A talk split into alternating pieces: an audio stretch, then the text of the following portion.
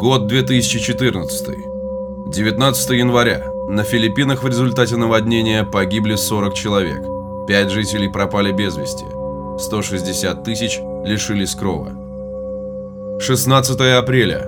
Крушение парома Сиволь у юго-западного побережья Южной Кореи. Из почти 500 пассажиров, находившихся на борту, уцелели лишь 172 человека. 20 июня в Чили началось строительство самого большого телескопа в мире. А на улицах панамского города Бакете расклеивали объявления. На них были фотографии двух улыбающихся девушек и подпись «Пропали люди». За информацию о местонахождении Крис и Лусан обещали вознаграждение в 30 тысяч долларов. Поездка в Панаму была мечтой подруг Крис Кремерс и Элисан Фрон. Две студентки из небольшого голландского городка Амерсфорд грезили романтикой джунглей, далекой южной страны и помощью местному населению. Накопив немного денег, они спланировали шестинедельное путешествие. Сначала отдых на курорте Бокас-дель-Торо, а потом на целые четыре недели подруги поедут в глубинку, в небольшой городок Бакете, где будут учить испанский в школе, ориентированной на туристов из Европы. Утро 15 марта девушки встретили в амстердамском аэропорту Схипхол. Они поцеловали на прощание родителей и ушли, чтобы никогда больше с ними не увидеться.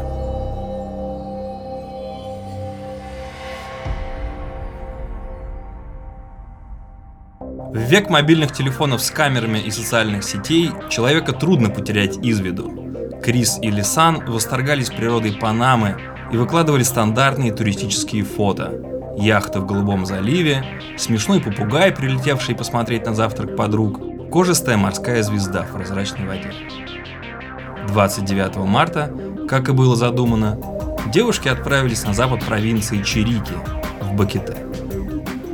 Путешественники любят Бакете за чистый воздух и нетронутую природу. Город расположился в долине и окружен горами и сопками. Главная местная достопримечательность – вулкан Бару. В ясную погоду с него открывается потрясающий вид. Путь на Бару не самый легкий. Тропы туда проходят под джунглем, самым настоящим, где все еще встречаются пумы и ядовитые змеи. Соваться туда без гида – занятие, прямо скажем, безнадежно.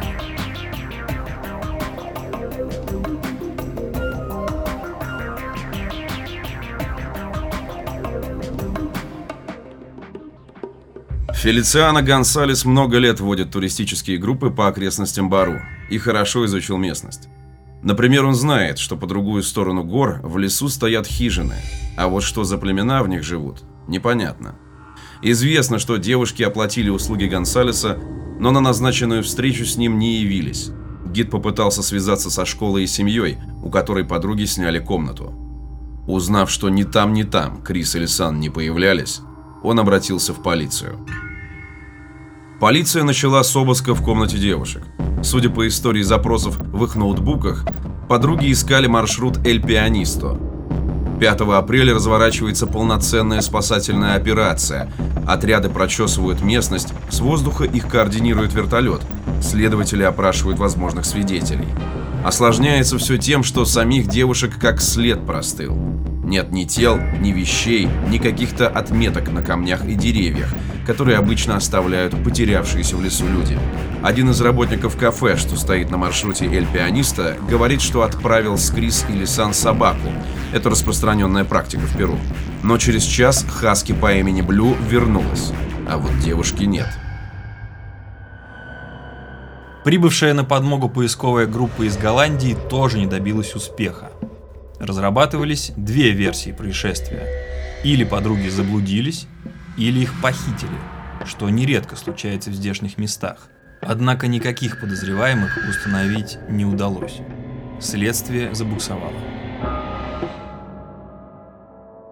Но через два с половиной месяца индеец, работавший на своем поле, обнаружил в обмелевшем русле реки рюкзак.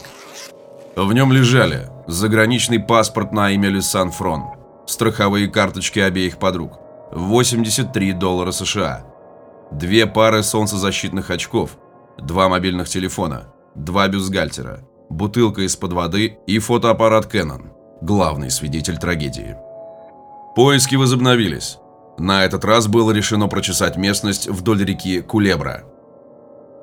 В траве на берегу нашли черный ботинок со ступней Лисан. Полиция пришла к выводу, что она была отделена уже после смерти девушки. Еще через пару дней обнаружили мелкие кости. Далее в протоколе. Фрагмент тазобедренной кости Крис Кремерс, синий кроссовок неустановленного владельца, джинсовые шорты Крис Кремерс.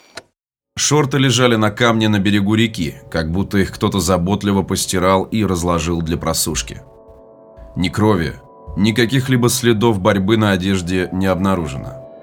Нужно сказать, что из-за особенностей рельефа и дикой местности, одна эта поисковая операция далась подготовленным следопытам с трудом.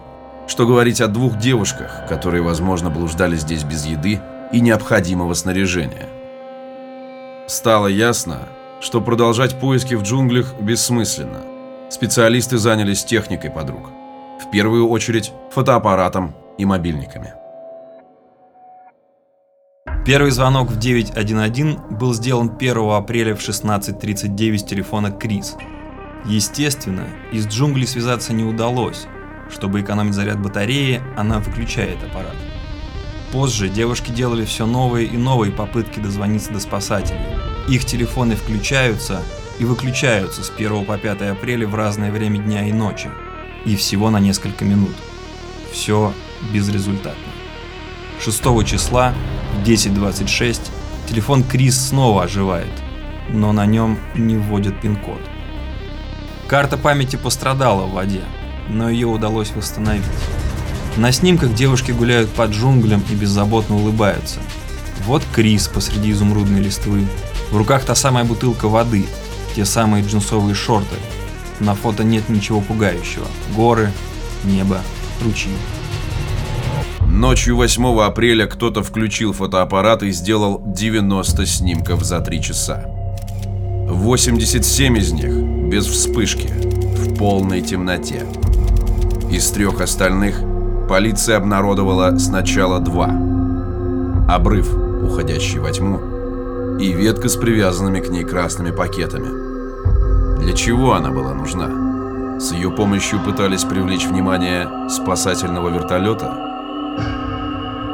По официальной версии, девушки погибли в результате несчастного случая.